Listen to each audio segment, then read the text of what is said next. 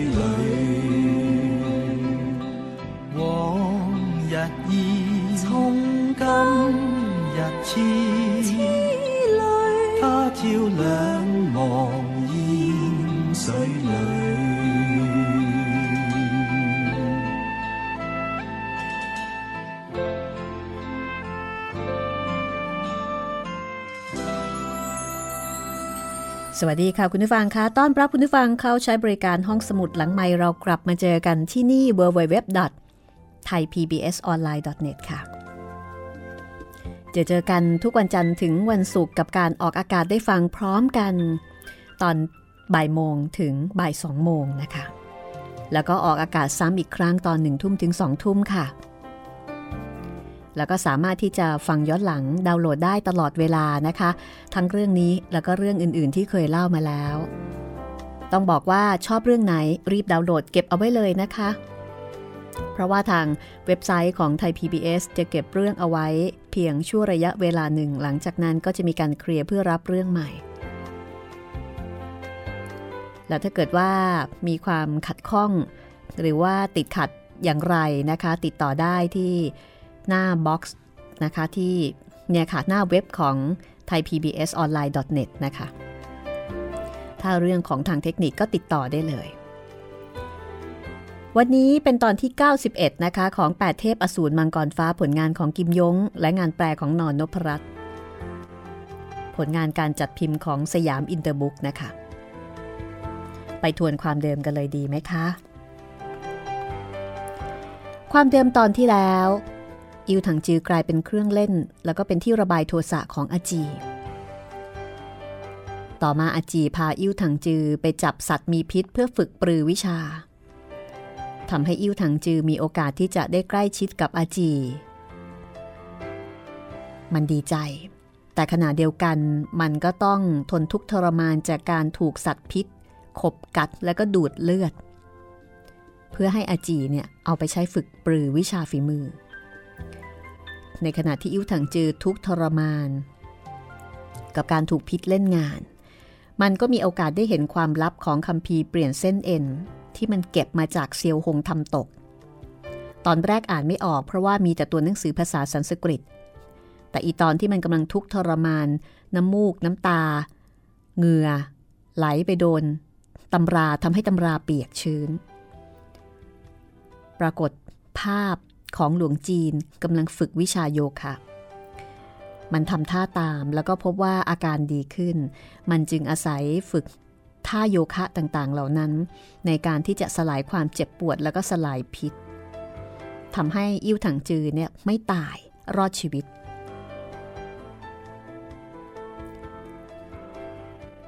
อจีแปลกใจนะคะที่อิ่วถังจือไม่ตาย เพราะว่า นางเคยแอบดูเท่าประหลาดแชร์ซก ฝึกวิชาฝีมือนี้ แล้วก็ต้องให้ลูกศิษย์เนี่ยไปจับชาวบ้าน มาดูดพิษจากสัตว์ และหลังจากนั้นมันก็จะดูดเลือดจากคนผู้นั้นและคนผู้นั้นก็จะตาย แต่อิ่วถังจือกลับไม่ตาย อาจีก็เลยพาอิ่วถังจือนี่ไปจับสัตว์พิษทุกวันทุกวัน จนกระทั่งวันหนึ่งนะคะ ไปไกลกว่าปกติ เพราะว่าสัตว์พิษแถวแถวเมืองน้ำเคียเนี่ยเกือบจะสูญไปหมดแล้วนะคะ ไปเจอหนอนไหมที่ตัวใสดุดแก้วผลึก เลื้อยไปทางไหนก็ทิ้งรอยไหม้เอาไว้ แสดงว่าพิษร้ายแรงมาก แล้วก็สามารถเอาชนะเอาชนะงูเหลือมได้ อาจีตามหนอนตัวนี้มาถึงลำธารสายหนึ่งคือหนอนตัวนี้มันฉลาดมาก มันไม่ลงกระถางนะครับเหมือนกับจะรู้ว่าถ้าลงกระถางแล้วเดี๋ยวจะตาย อาจีก็ตามไป ปรากฏว่าหนอนตัวนั้นหายไป ตามหาไม่เจอ อาจีต้องการหนอนตัวนี้มากนะคะ เพราะว่าน่าจะเป็นสุดยอดของสัตว์มีพิษเรื่องราวจะเป็นอย่างไรต่อไป ติดตามได้เลยค่ะ แปดเทพอสูรมังกรฟ้ากำลังสนุกนะคะ ตอนที่ 91 ค่ะ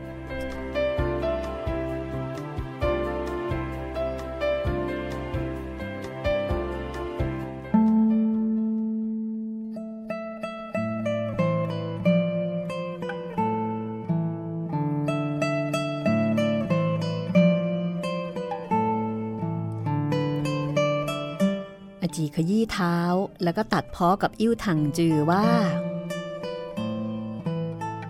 เป็นเพราะท่านทีเดียวที่ไม่ติดตามให้เร็วกว่านี้ และตอนนี้จะไปค้นหามาจากไหนกันละนี่ข้าไม่สนใจ ท่านจะต้องจับกลับมาให้แก่ข้าให้ได้อิวถังจือก็ร้อนรุ่มลนลานนะคะ จะไปหาจากไหนละนี่ หายังไงยังไงก็หาไม่เจอ จนกระทั่งท้องฟ้ามืดค่ำอาจีก็เหนื่อย แล้วก็หงุดหงิด แล้วก็โมโห ไม่ว่าอย่างไร ท่านจะต้องจับตัวไหมตัวนั้นมาให้กับข้าให้ได้ ถ้าไม่เช่นนั้น ก็ไม่ต้องมาพบหน้าข้าอีก กล่าวจบก็หมุนตัวไป แล้วก็เดินทางกลับตัวเมือง อิวถังจือไม่มีทางเลือกได้แต่เดินเลียบริมลำธารแล้วก็ เดินไปยังตอนล่างของลำธารค้นหาเป็นระยะทาง 7-8 ลี้ ในที่สุด ในม่านพบค่ำเลือนราง ก็พบว่าในพงหญ้าฝั่งตรงข้าม มีรอยไหม้ นั่นก็คือร่องรอยของเจ้าหนอนพิษนี่เองนะคะกูเนี้ยข้าหาเจอแล้ว แต่ตอนนั้นอาจี จากไปไกลแล้ว อิวถังจือก็ลุยน้ำข้ามลำธารติดตามรอยไหม้ไป เห็นรอยไหม้ทอดตรงไปยังหุบเขาเบื้องหน้า อิวถังจือก็ตามร่องรอยไปจนกระทั่งมาถึงหน้าวัดที่ใหญ่โตโอรานหลังหนึ่งนะคะ เหนือประตูมีป้ายเขียนว่าวัดเมี่ยงตงยี่อิวถังจือติดตามรอยไหม้ก็พบว่ารอยไหม้นั้นอ้อมผ่านข้างวัดไปทางด้านหลัง มันก็ย่องฝีเท้าเดินเลียบกำแพงวัดไปเพราะเกรงว่าจะถูกหลวงจีนภายในวัดพบเห็น รอยไหม้นั้นทอดผ่านพื้นดินโครนแถบใหญ่มาถึงสวนผักแห่งหนึ่ง คาดว่าตัวไหมน่าจะกำลังกินผักอยู่ละค่ะ พอเดินมาถึงหน้ารั้วของสวนผัก ได้ยินภายในสวนตวาดบอกว่า เจ้าทนายหลอบหนีออกไป ทำร้ายข้าให้เป็นห่วงอยู่ครึ่งค่อนวัน เข้าใจว่าเจ้าจะไม่กลับมาแล้วข้าไปเอาเจ้ามาจากยอดเขาคุณลุ้นอันไกลโพ้น เจ้าออกจะไม่รู้จักดีชั่ว ไม่รู้ความตั้งใจของข้าซะแล้ว คนที่พูดเป็นหลวงจีนรูปหนึ่ง หลวงจีนรูปนี้รูปร่างอ้วนฉุตัวเตี้ยเหมือนกับลูกหนังขนาดใหญ่ใบหนึ่ง กำลังชี้มือไปบนพื้น แล้วก็ดุว่าไม่เลิกราอิวถังจือมองไปบนพื้นถึงกับแตกตื่นยินดี เมื่อพบว่าสิ่งที่หลวงจีนอ้วนเตี้ยกำลังดุว่าก็คือไอ้ตัวหมายโปร่งใสนั่นเอง หลวงจีนอ้วนเตี้ยมีสารรูปแปลกประหลาด กลับใช้ถ้อยคำเหมือนกับพ่อสั่งสอนลูกที่ซุกซนกับตัวใหม่ ยิ่งพิสดารตัวไหมรีบเลื้อยปราดคล้ายคิดจะหลบหนี แต่กลับปะทะกับกำแพงไร้สภาพชั้นหนึ่ง ปรากฏว่าบนพื้นขีดวาดวงกลมสีเหลืองวงหนึ่ง ตัวไหมนั้นบุกซ้ายทะลวงขวาแต่ก็ไม่สามารถจะออกพ้นจากเส้นวงกลม อิวถังจือจึงเข้าใจว่า วงกลมนี้คงจะขีดวาดจากตัวยาชนิดหนึ่งที่ตัวไหมเนี่ยมันกลัวนะคะ หลวงจีนอ้วนเตี้ยก็ด่าว่าตัวหมายอยู่ครู่หนึ่ง แล้วก็ล้วงของสิ่งหนึ่งออกมา เป็นหัวแพะที่ต้มสุก ล้วงหัวแพะออกมากัดกิน จากนั้นก็ปลดน้ำเต้าที่แขวนกับข้างเสา แล้วก็เปิดจุกน้ำเต้า ดื่มน้ำอักอักอักอักอย่างไม่หยุดนะคะยูถังจือสูดได้กลิ่นหอมของสุรา จึงรู้ว่าสิ่งที่บรรจุอยู่ในน้ำเต้าเนี่ยไม่ใช่น้ำแต่เป็นเหล้าก็ยิ่งประหลาดขึ้นไปอีกนะคะว่าหลวงจีนตัวนี้ดื่มเหล้าแล้วก็เลี้ยงตัวใหม่ แต่นั่นไม่ใช่ประเด็น ประเด็นของอิ้วถังจือก็คือว่าจะขโมยเอาไปให้อาจีได้ยังไง ในขณะนั้นเองค่ะ อีกด้านหนึ่งของสวนผักก็บังเกิดซุ้มเสียงร้องเรียกว่า วิเจงวิเจงหลวงจีนอ้วนเตี้ยใจหายว่ารีบยัดหัวแพะกับน้ำเต้าสุรา เก็บเอาไว้ในพงหญ้าซ่อนเอาไว้ แล้วก็หยิบจอบจากข้างกายด้ามหนึ่ง แล้วก็ทำเป็นพรวนดินเป็นพลวันนะคะ ป่าก็ร้องบอกว่าข้ากำลังพรวนดินในสวนผัก คนที่เดินเข้ามาเป็นหลวงจีนกลางคนรูปหนึ่ง ทุกผู้คนจะต้องทำวัดเช้าและค่ำเวลาอื่นไม่พรวนดิน กลับมาพรวนดินตอนวัดค่ำรีบไปทำวัดค่ำแล้วค่อยกลับมาพรวนดิน เมื่ออยู่ที่วัดเมี่ยงตงยี่ต้องปฏิบัติตามวินัยของวัด หรือว่าเสี่ยวริมยี่ ไม่ได้กำหนดกฎวินัยเอาไว้หลวงจีนอ้วนเตี้ย ฉายาว่าหุยเจงก็รับคำวางจอบแล้วก็ติดตามหลวงจีนวัยกลางคนคนนั้นไป โดยไม่กล้าเหลียวมองตัวหมายนั้นนะคะ คล้ายกับกลัวว่าจะถูกหลวงจีนกลางคนนั้นพบเห็น อิวถังจือจึงรู้ว่าหลวงจีนอ้วนเตี้ยนี้มาจากเซี่ยวลิมยี่ พอหลวงจีนทั้งสองจากไปไกลก็มุดรั้วเข้าไป เห็นตัวหมนั้นยังเลื้อยวนอยู่ในวงกลม ก็นึกว่าเอ๊ะจะจับยังไงดี ในที่สุดก็นึกได้วิธีหนึ่ง คลำหาน้ำเต้า จากในพงหญ้านะคะที่หลวงจีนซ่อนเอาไว้ ปรากฏว่าในน้ำเต้ายังมีสุราอยู่ครึ่งน้ำเต้า ก็ดื่มลงไปหลายอึก แล้วก็เทสุราที่เหลือลงในสวนผัก แล้วก็ค่อยๆยื่นปากน้ำเต้าเนี่ยไปยังวงกลมสีเหลือง ปากน้ำเต้าพอยื่นเข้าไปในวงกลม ตัวไหมก็พุ่งขวับเข้ามายังน้ำเต้า สร้างความยินดี ให้กับอิวถังจือนะคะ เพราะว่านอนนี่มันพยายามที่จะหาทางออกจากวงกลมที่ถูกขีดเอาไว้อยู่แล้ว แต่มันออกไม่ได้มันกลัวช็อกที่ขีดเอาไว้ อารมณ์เหมือนประมาณช็อกที่ขีด ขีดกันพวกมดอะไรพวกนี้มั้งคะทีนี้พอมีปากน้ำเต้าเอามาจ่อมันก็เข้ามาทันที อิวถังจือก็รีบใช้จุกไม้เนี่ยปิดปากน้ำเต้าเอาไว้สองมือประคองน้ำเต้ามุดออกมาจากรัว้ว วิ่งกลับเส้นทางเมื่อขามา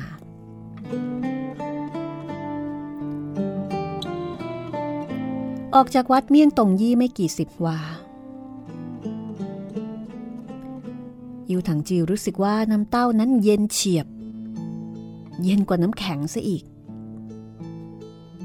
มันเปลี่ยนมือที่ถือน้ำเต้าสลับไปมานะคะ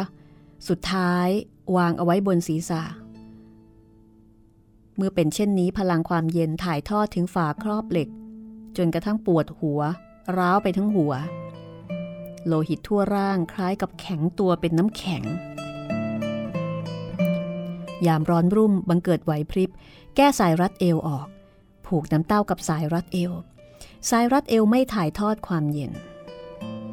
ค่อยถืออยู่ได้ แต่ไอเย็นยังแผ่ซ่านขึ้นจากน้ำเต้า เพียงชั่วขณะ ผิวน้ำเต้าแข็งตัวเป็นน้ำแข็งชั้นหนึ่ง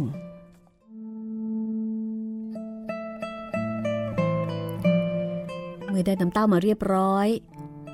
อิวถังจือก็รีบเดินทาง เมื่อถึงเมืองน้ำเกีย ก็รายงานต่ออาจีด้วยความยินดีว่า จับตัวไหมน้ำแข็งได้แล้ว อาจีก็ดีใจเหลือเกินนะคะ สั่งให้เลี้ยงตัวไหมอยู่ในไหเคลือบ ตอนนั้นเป็นเดือนเจ็ด อากาศ จริง ๆ แล้วร้อนอบอ้าว แต่พอเลี้ยงไหมน้ำแข็งอยู่ในตำหนัก ภายในตำหนัก อากาศเริ่มหนาวเย็น ไม่นานให้หลัง แม้แต่น้ำชาในป้านน้ำชาและถ้วยชา ก็จับตัวเป็นน้ำแข็ง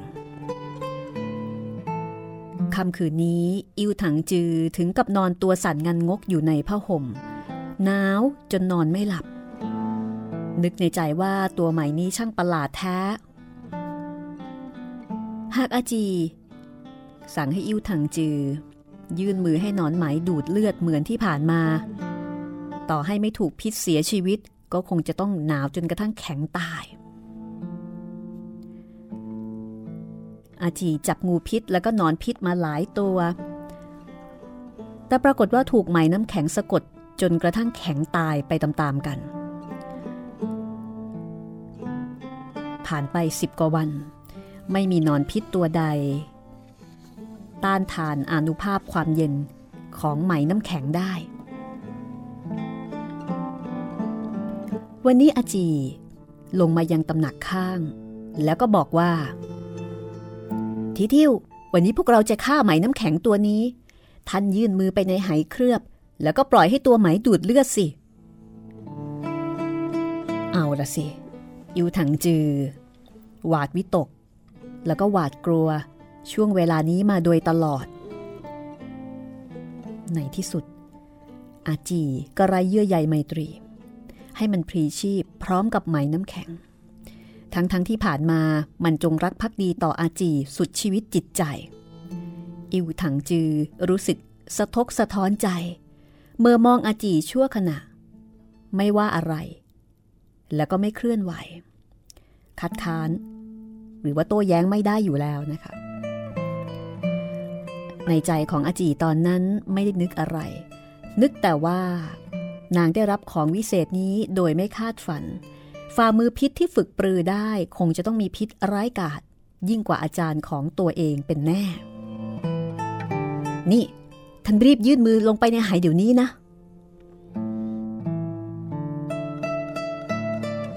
อิวถังจือถึงกับหลั่งน้ำตา ด้วยความสะเทือนใจ คุกเข่าโคกศีรษะ แล้วก็บอกว่า โกเนียหลังจากที่ท่านฝึกฝ่ามือพิษสำเร็จ อย่าได้ลืมเลือน ผู้ต่ำต้อยที่ตายเพื่อท่านข้าแซอิวนำถังจือข้าไม่ได้ชื่อทิทิวอะไรนั่น คือไหนๆจะตายแล้วนะคะ ขอพูดหน่อย อาจีก็ยิ้มเล็กน้อย ตกลง ท่านชื่อว่าอิ่วถังจือ ข้าจะจำเอาไว้ ท่านจงรักภักดีต่อข้า นับว่าประเสริฐแท้ อิวถังจือได้ยินอาจีชมก็ค่อยรู้สึกปราบปลื้มประโลมใจ แต่ยังไม่ยอมรามือรอความตาย ตีลังกาห้อยหัว มุดศีรษะ ออกทางวางขา มือซ้ายจับข้อเท้า มือขวายื่นไปในไหเคลือบ ในใจนึกถึงหัวลูกธนูที่ข้างตัวหนังสือ ซึ่งกำกับอยู่ข้างรูปภาพหลวงจีนในตำรา คือมันทำท่าโยคะ เหมือนตามที่เห็นในตำรานะคะ ซึ่งเป็นท่าที่มันเคยใช้สลายพิษ แล้วก็ทำให้ตัวเองรู้สึกดีขึ้นมาโดยตลอด ในเวลาที่ได้รับพิษจากบรรดานนอนพิษเหล่านี้ ทันใดนั้นเอง อิวถังจือรู้สึกคันเล็กน้อยที่ปลายนิ้ว พลังความเย็นสายหนึ่ง เหมือนกับเกาทันน้ำแข็ง แล่นมาตามข้อแขน ยิงเข้าสู่ซวงอก ในใจของอิวถังจือเพียงแต่นึกถึงทิศทางที่หัวลูกธนูบ่งชี้ พลังความเย็นแล่นไปตามเส้นของชีพจร เริ่มจากปลายนิ้วถึงข้อแขน จากซวงอก ท้องน้อย ขึ้นถึงขมอม อาจีเห็นอิ้วถังจือทำท่าประหลาดพี่กล ก็รู้สึกว่าหน้าขำ ผ่านไปเนิ่นนานอิ้วถังจือยังยืนห้อยหัวเช่นนี้ พอเดินเข้าไปดูพบว่า ไหมน้ำแข็งตัวนั้น กัดนิ้วชี้ของมันไว้ ไหมน้ำแข็งตัวโปร่งใสดุดแก้วผลึก มองเห็นสายเลือดเส้นหนึ่งไหลเข้าทางปาก ผ่านร่างซีกซ้ายของตัวไหม อ้อมเป็นวงผ่านทางซีขวา แล้วก็ไหลกลับเข้านิ้วชี้ของอิ่วถังจือ ผ่านไปครู่หนึ่ง บนหัวเหล็กตามเสื้อผ้า แล้วก็มือเท้าของอิ่วถังจือล้วนปกคลุมด้วยน้ำแข็งเบาบางชั้นหนึ่ง เจ้าทาสคนนี้ตายแล้ว ถ้าไม่อย่างนั้น ร่างของคนจะต้องมีไอร้อน ไหนเลยจะแข็งตัวเป็นน้ำแข็งได้เช่นนี้ แต่เห็นในตัวหมายยังมีโลหิตไหลเวียน แสดงว่ากระบวนการดูดเลือดยังไม่จบ แต่แล้วในตัวไหม มีไอร้อนระเหยออกมา มีเสียงตึกเบาๆ ไหมน้ำแข็งร่วงหล่น จากมืออิ่วถังจือ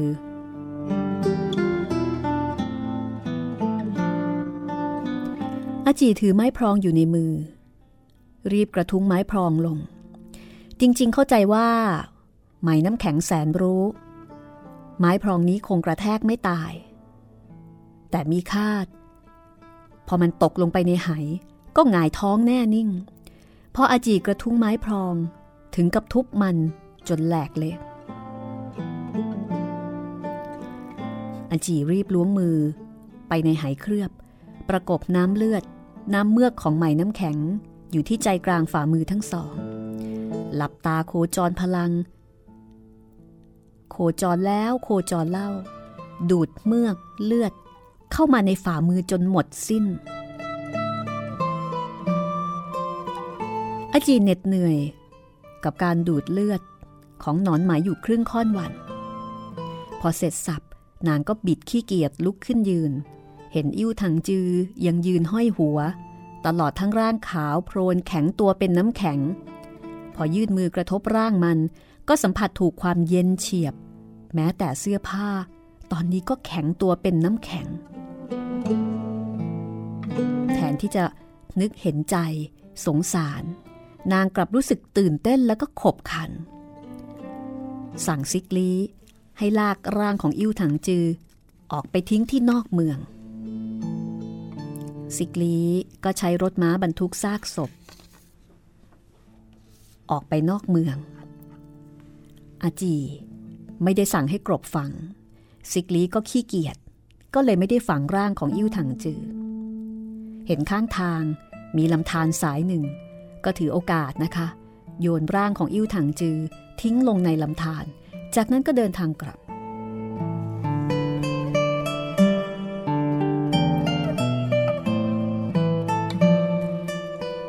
ความเกียดคร้านของซิกลีครั้งนี้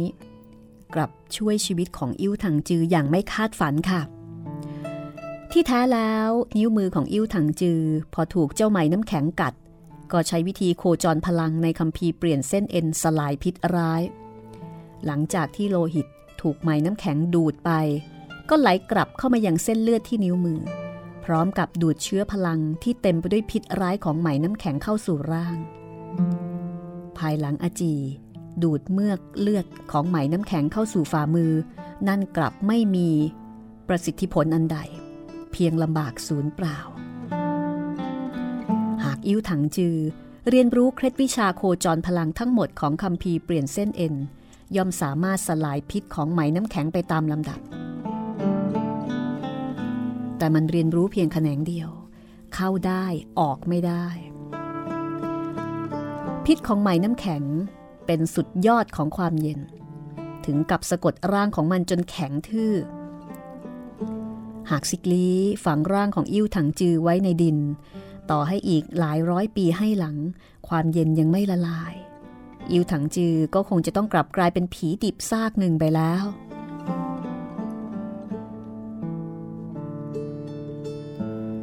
ยามดีร่างของอิ่วถังจือ ถูกกระแสน้ำพัดพาลอยไปสิบกว่าลี้ ลำธารคดเคี้ยว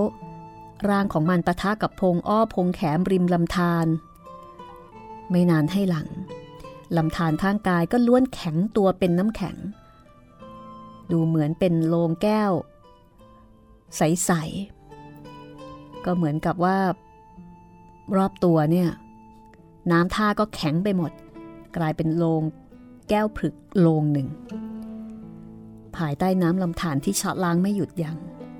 พลังความเย็นภายในกายของอิ่วถังจือก็ค่อยๆ ถูกชะล้างไปทีละน้อย ทีละน้อย เนื่องจากมันสวมฝาครอบเหล็ก เนื้อเหล็กร้อนเร็วแล้วก็เย็นเร็ว คราบน้ำแข็งทั้งในและนอกฝาครอบละลายก่อนอิวถังจือถูกน้ำลำธารชะล้างจนส่งเสียงไอ มีสติแจ่มใส คืบคลานขึ้นจากลำธาร ตลอดทั้งร่างยังมีน้ำแข็งเกาะอยู่ไม่น้อย ตอนแรกที่ร่างของมันกลายเป็นน้ำแข็ง มิใช่ไม่รู้สึกตัว หากแต่ไม่อาจขยับเคลื่อนไหว สุดท้ายค่อยแข็งตัวจนสิ้นสติไป ตอนนี้อิ่วถังจือมีชีวิตรอดจากห่วงความตาย คล้ายกับหลับฝันไปตื่นใหญ่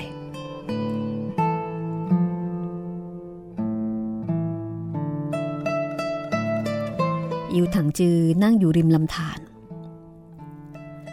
นึกถึงตัวเองที่จงรักภักดีต่ออาจี ช่วยเหลือนางสารพัดเสี่ยงอันตรายสารพันแต่หลังจากที่ตัวเองตาย อาจี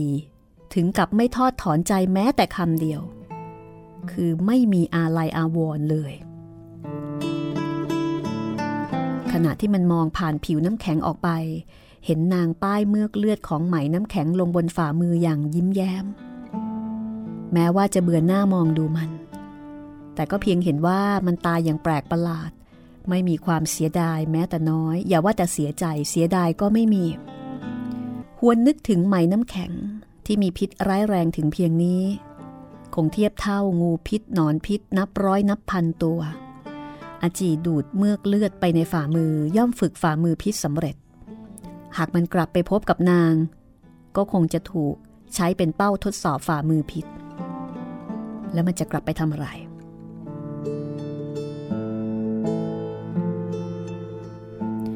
อิวถังจือลุกขึ้น นึกในใจ ว่าจะเอายังไงดีกับชีวิต จะไปไหนดีอิวถังจือ เดินท่องไปตามทุ่งร้างโดยไร้จุดหมาย เก็บผลไม้ป่า จับนกมากินเป็นอาหาร ไม่รู้จะไปไหน ไม่มีจุดหมาย ไม่มีใคร เมื่อถึงยามพบค่ำของวันที่สอง ในขณะที่ไม่รู้จะทำอะไร มันก็ล้วงคำพีเปลี่ยนเส้นเอ็น ซึ่งเขียนเป็นภาษาสันสกฤตออกมาคำพีเล่มนั้นแช่อยู่ในน้ำ ยังไม่แห้งดี อิวถังจือพลิกอย่างระมัดระวัง เห็นแต่ละหน้า ปรากฏภาพของหลวงจีนรูปหนึ่ง อยู่ในท่วงท่าที่แตกต่างกัน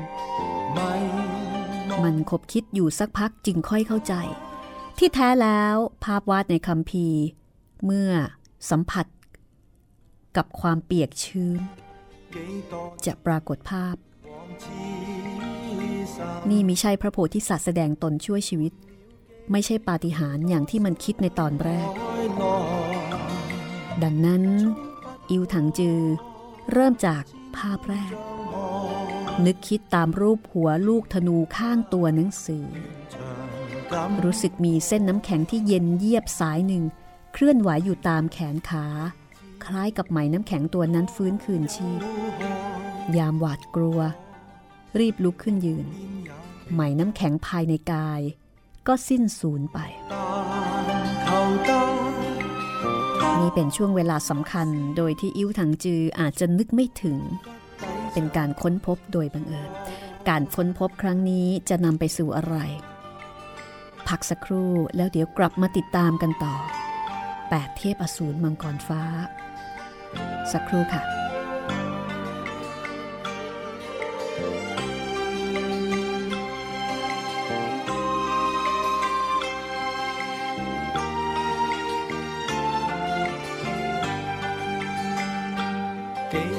前往痴心，换了几多伤害来，冲不过。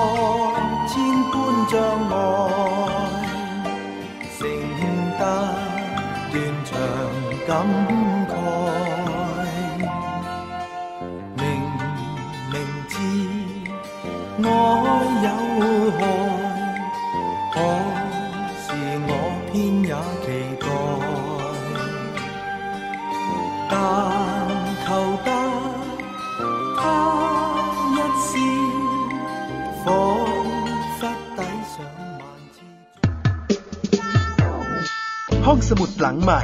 ห้องสมุดที่ฟังได้ทางวิทยุกับรัศมีมณีนิน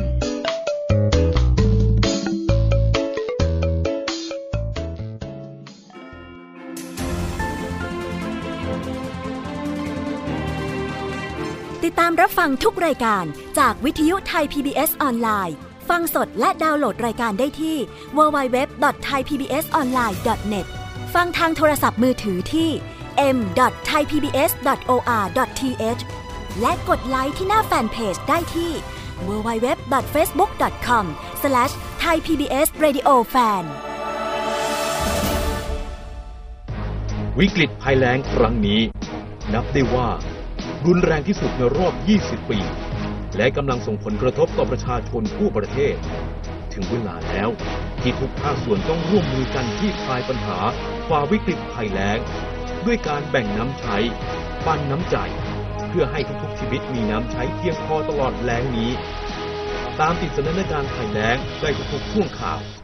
แบ่งน้ำใช้ ปันน้ำใจ สู้ภัยแล้ง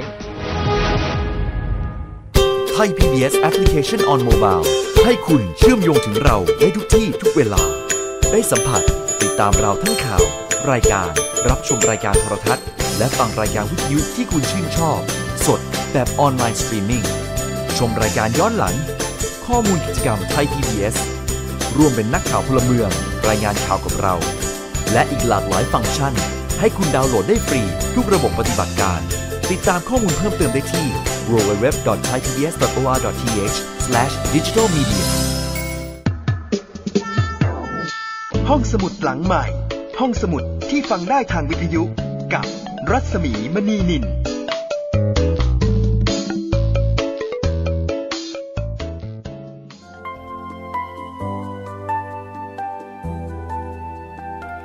มาฟังกันต่อในช่วงที่ 2 นะคะแปดเทพอสูรมังกรฟ้าตอนที่ 91 ค่ะ เรื่องราวของอิวถังจือ ซึ่งจะว่าไปชีวิตน่าเห็นใจนะคะ เป็นชีวิตที่ ที่น่าสงสารกับการที่ต้องมาเจอกับผู้หญิงอย่างอาจี แล้วก็มาหลงรักผู้หญิงเช่นอาจี ผู้หญิงที่มีความเหี้ยมโหดอมหิตเป็นพื้นฐานของจิตใจ แต่คนเราเมื่อจะรักแล้วบางทีมันก็ไม่มีเหตุผลนะคะ แล้วก็ในนิยายของโกเล้งพระเอกมักจะเจอเจออะไรดีๆ จากความบังเอิญโดยตลอด อิวถังจือไม่ได้เป็นพระเอก แต่ก็เป็นตัวเด่นตัวหนึ่ง และคราวนี้ก็กำลังเจออะไรดีๆ จากคัมภีร์เปลี่ยนเส้นเอ็นโดยบังเอิญค่ะ มุกนี้ตลอดเหมือนกันนะ เอาละค่ะ นี่เป็นบทประพันธ์ชิ้นเยี่ยมของกิมยงนะคะ งานแปลของนอนนพรัตน์สำนักพิมพ์สยามอินเตอร์บุ๊กจัดพิมพ์ค่ะ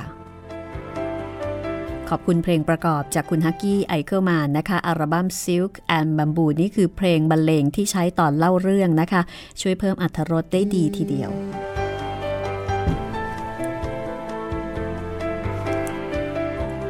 เอาละค่ะ เรื่องราวจะเป็นอย่างไรต่อไปนะคะ ติดตามได้เลย กับช่วงที่2ของตอนที่ 91 ไปดูสิว่า อิวถังจือ จะได้อะไร จากภาพวาดที่ปรากฏในคัมภีร์เปลี่ยนเส้นเอ็น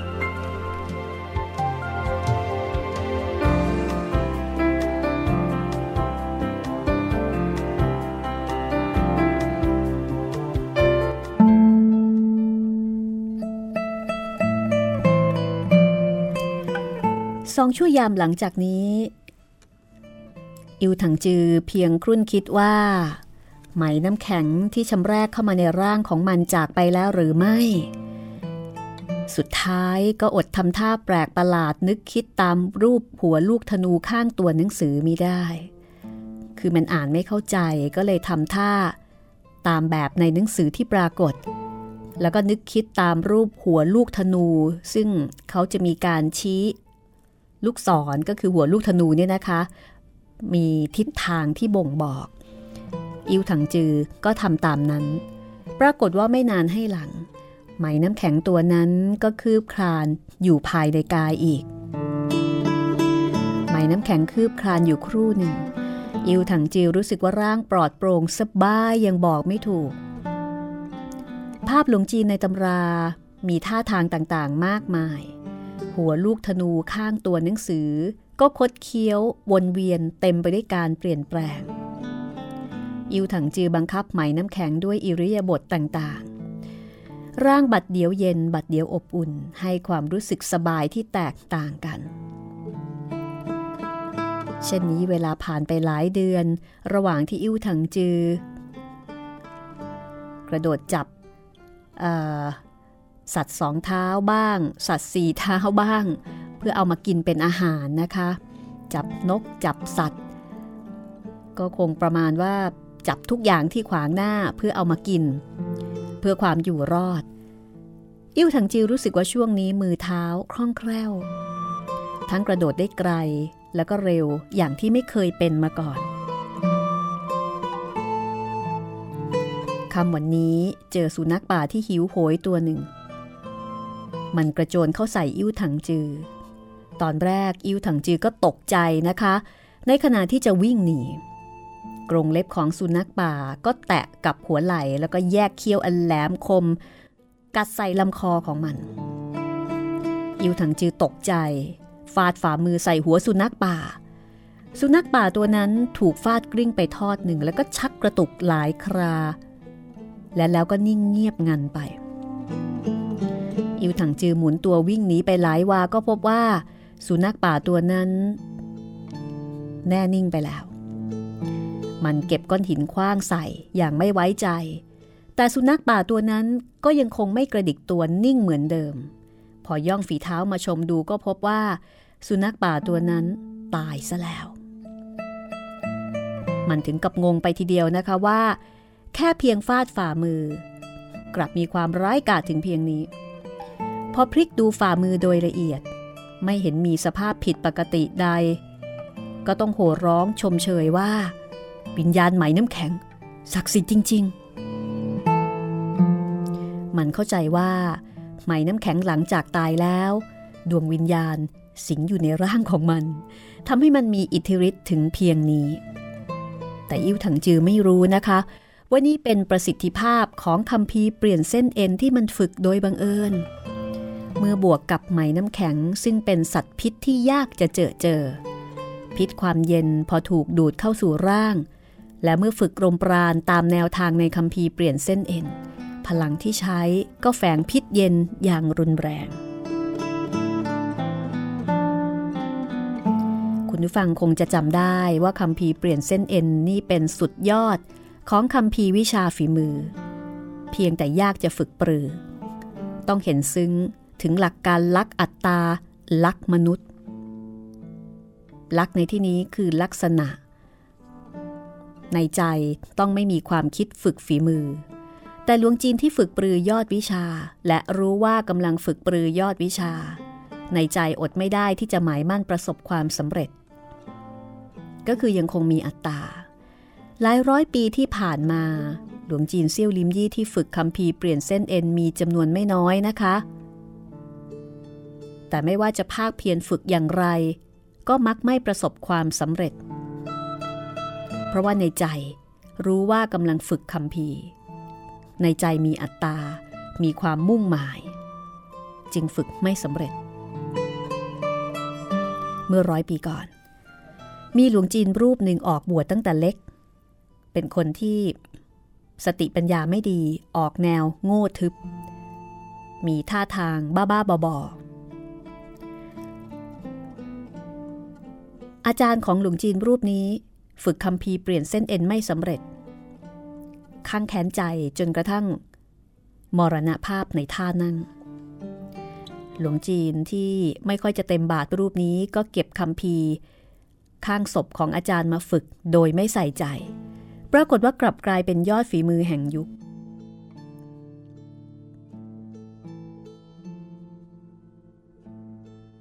แต่ว่าเนื่องจากเป็นคนไม่ฉลาดนะคะ เป็นคนโง่ หลังจากที่มีพลังฝีมือกล้าแข็ง ก็ไม่สามารถที่จะสอนใครได้ แม้กระทั่งตอนมรณภาพ ก็ยังบอกไม่ถูก ว่าทำไมถึงเก่งขึ้นมาได้ คนอื่นก็ไม่มีใครรู้ว่านี่เป็นผลของคำพีเปลี่ยนเส้นเอ็น คือฝึกโดยบังเอิญ ฝึกโดยที่ใจไม่ได้คิดอะไร เช่นเดียวกับอิ่วถังจือ มันไม่รู้ว่านี่คือคำพีเปลี่ยนเส้นเอ็นไม่รู้ด้วยซ้ำว่าคืออะไร เพราะว่าเป็นภาษาสันสกฤตอ่านไม่ออก มันไม่ได้ตั้งใจฝึก มันเพียงเรียกหาไหมน้ำแข็งภายในกายออกมาเคลื่อนไหว เกิดจากความรักสนุก ไม่รู้จะทำอะไรทำตามรูปภาพไปเรื่อยๆ เป็นเหตุให้มีพลังฝีมือรุดหน้าโดยไม่รู้ตัว นี่เป็นการเจริญรอยตามหลวงจีนวิกลจริตเมื่อครั้งกระโน้น เรื่องราวตอนนี้ก็สะท้อนความสำคัญของจิตใจ จิตใจในยามที่ทำอะไร โดยไม่มีอัตตาไม่มีความมุ่งหวัง ก็จะมีพลังอย่างคาดไม่ถึง แต่ส่วนใหญ่อดไม่ได้ที่จะมีความคาดหวังแล้วก็มีอัตตา จึงฝึกไม่สำเร็จ เช่นนี้ก็เหมือนกับเรื่องหลายเรื่องในชีวิตของเรา ตอนนี้อิ่วถังจือก็ยังไม่รู้นะคะว่าตัวเองเนี่ยกำลังฝึกคำพีเปลี่ยนเส้นเอ็น ซึ่งเป็นสุดยอดคำพีในบูลิม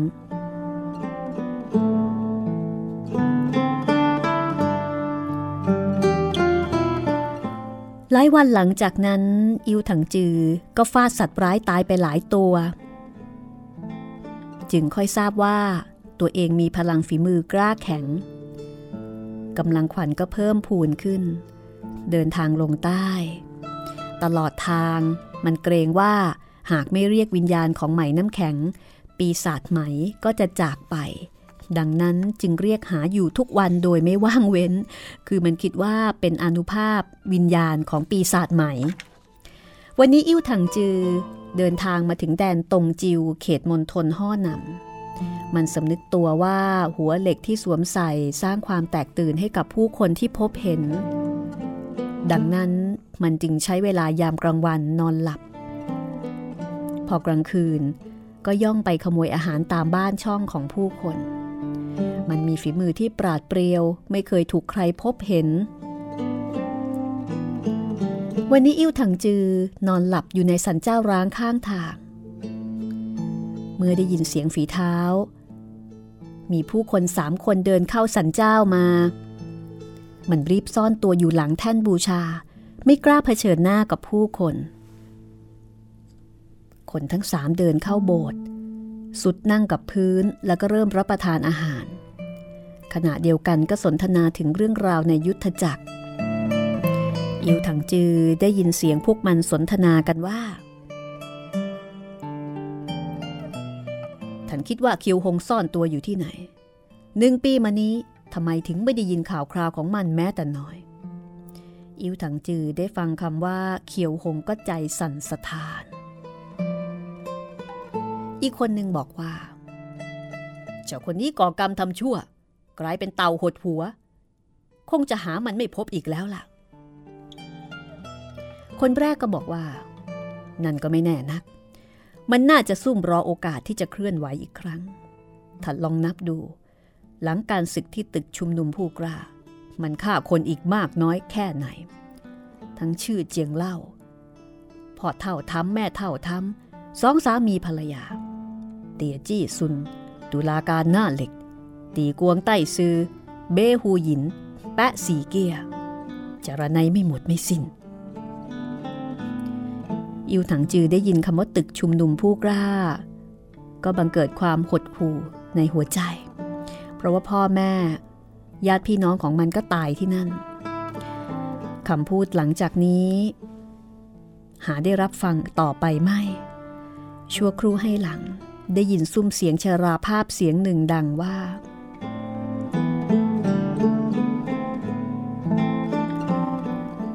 หัวหน้าเคียว ถือเมตตาคุณธรรมตลอดมา คิดไม่ถึงจริง ๆ พวกเราไปกันเถอะ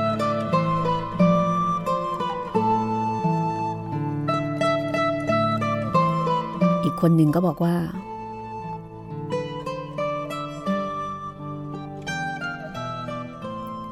ทางพักเราจะแต่งตั้งหัวหน้าพักคนใหม่ ท่านคิดว่า เราควรจะแต่งตั้งใครดี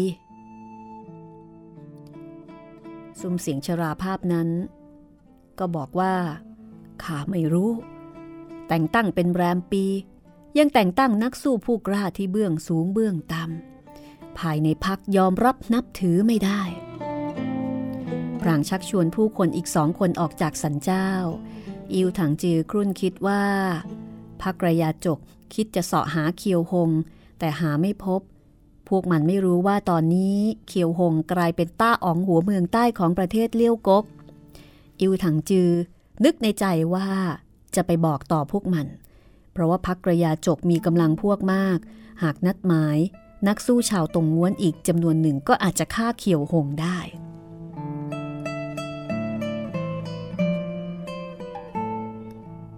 อิวถังจือย่องออกจากสันเจ้า เห็นสิทธิพักระยาจก เดินตามทางภูเขามุ่งสู่ทิศตะวันตกก็สะกดรอยตาม ตอนนี้ม่านราตรี คลี่คลุม ภูเขาร้างไร้ผู้คน เดินทางเป็นระยะทางหลายลี้มาถึงหุบเขาแห่งหนึ่ง มองแต่ไกลเห็นได้หุบเขาก่อไฟกองใหญ่ อิวถังจือก็นึกในใจว่า หัวเหล็กของมันนั้นแปลกประหลาด หากเจอเจอกับผู้คน คงจะพากันแตกตื่นลนลาน ก็เลยคิดที่จะซ่อนตัวในพงหญ้า รับฟังเรื่องราวดูก่อน สุดท้ายมันก็แอบซ่อนอยู่หลังหินใหญ่ก้อนหนึ่ง ที่ข้างกองไฟ ตอนนี้มีผู้คนทยอยลุกขึ้นมากล่าววาจา แอบฟังครู่หนึ่งก็ฟังออกว่านี่เป็นสิทธิสาขาปัญญานะคะ คือมีหลายสาขาเป็นสิทธิสาขาปัญญาของพรรคกระยาจก หารือกันว่าเมื่อถึงวันประชุมใหญ่ของพรรคสาขานี้จะเสนอชื่อใครดำรงตำแหน่งหัวหน้าพัก มีสิทธิ์ผู้หนึ่งบอกว่า จะเสนออหัวหน้าพักสาขาแท้ชวน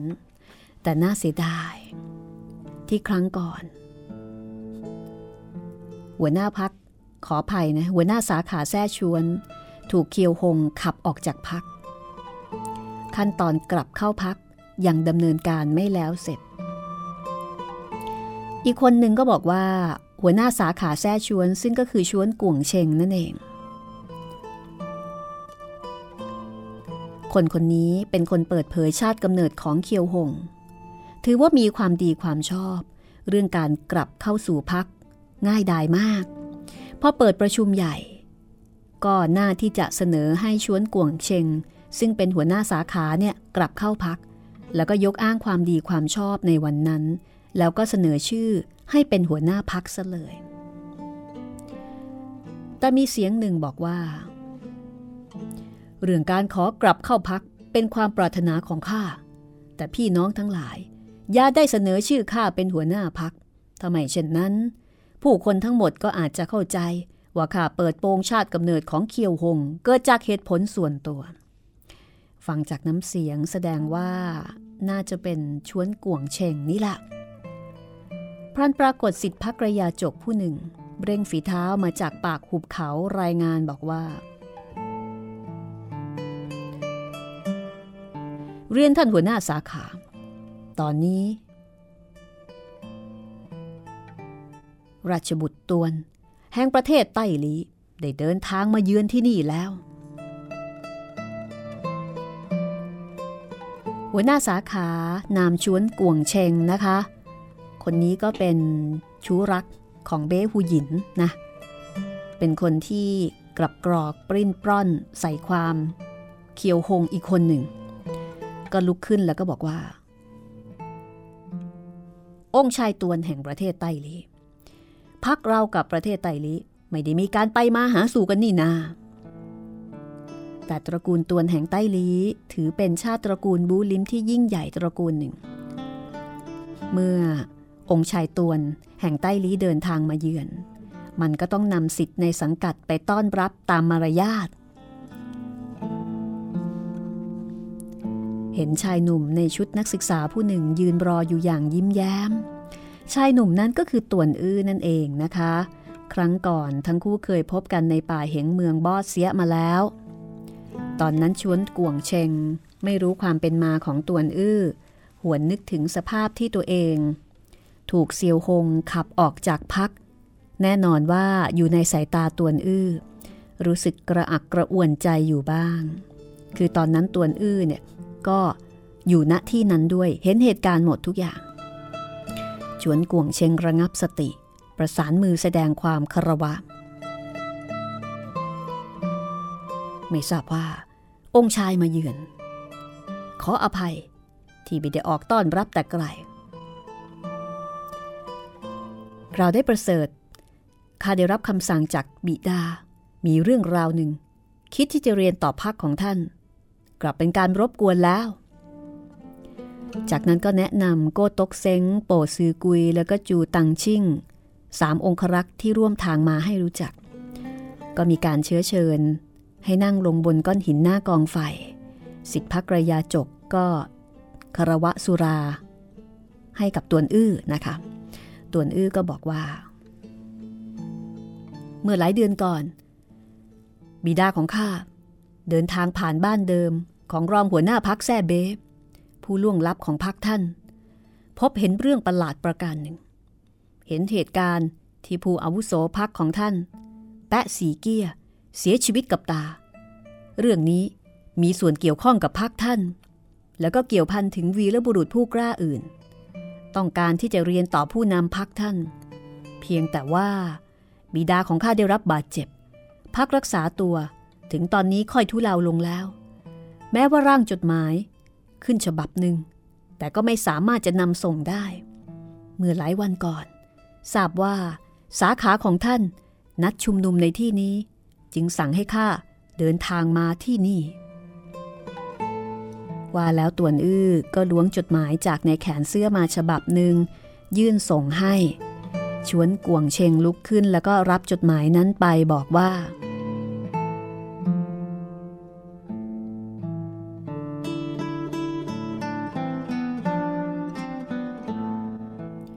รบกวนท่านส่งจดหมายมาด้วยตัวเอง ความรักใคร่ห่วงใยของท่านอ๋อง พักเราสำนึกขอบคุณยิ่ง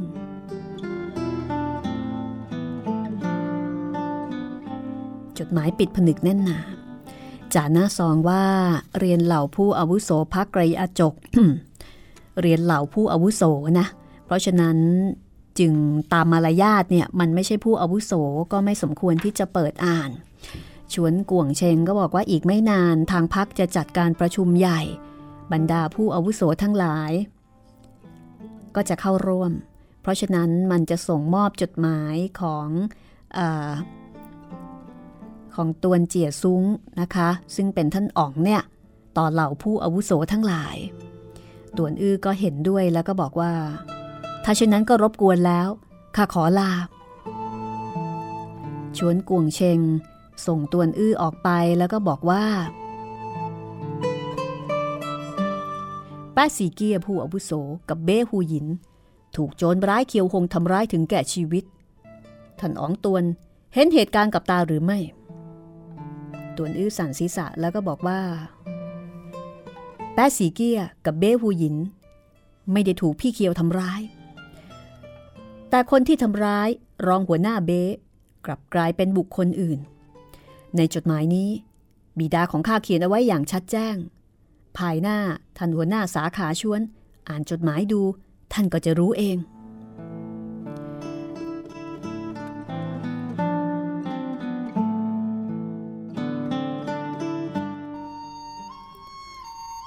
ต่วนอื้อหวนนึกถึงว่าคนผู้นี้ไม่ใช่คนดีจำได้นะคะ ก็ไม่อยากที่จะกล่าววาจาอะไรให้มากความกับมัน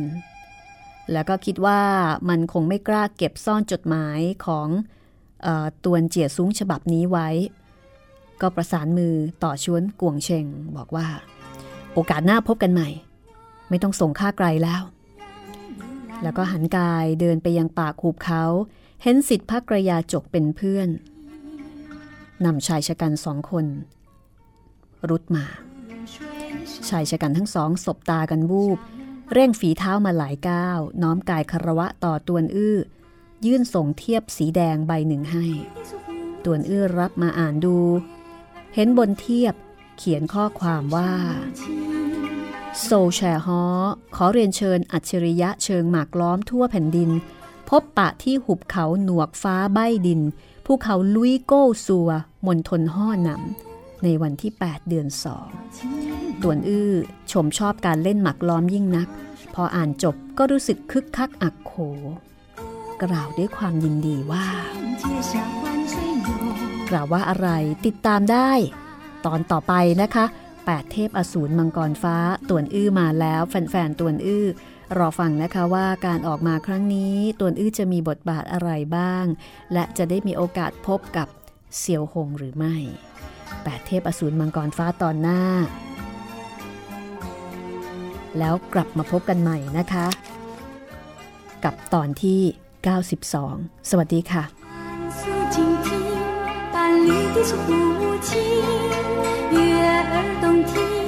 锦书向你是柔情， 愿你静听欢乐声，昨夜风子相会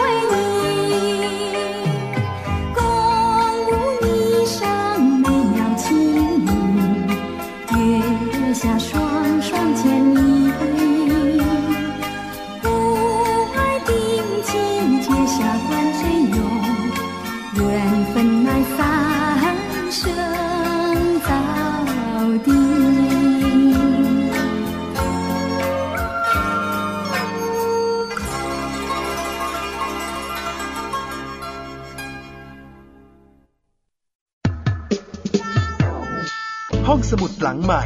ห้องสมุดที่ฟังได้ทางวิทยุกับรัศมีมณีนิน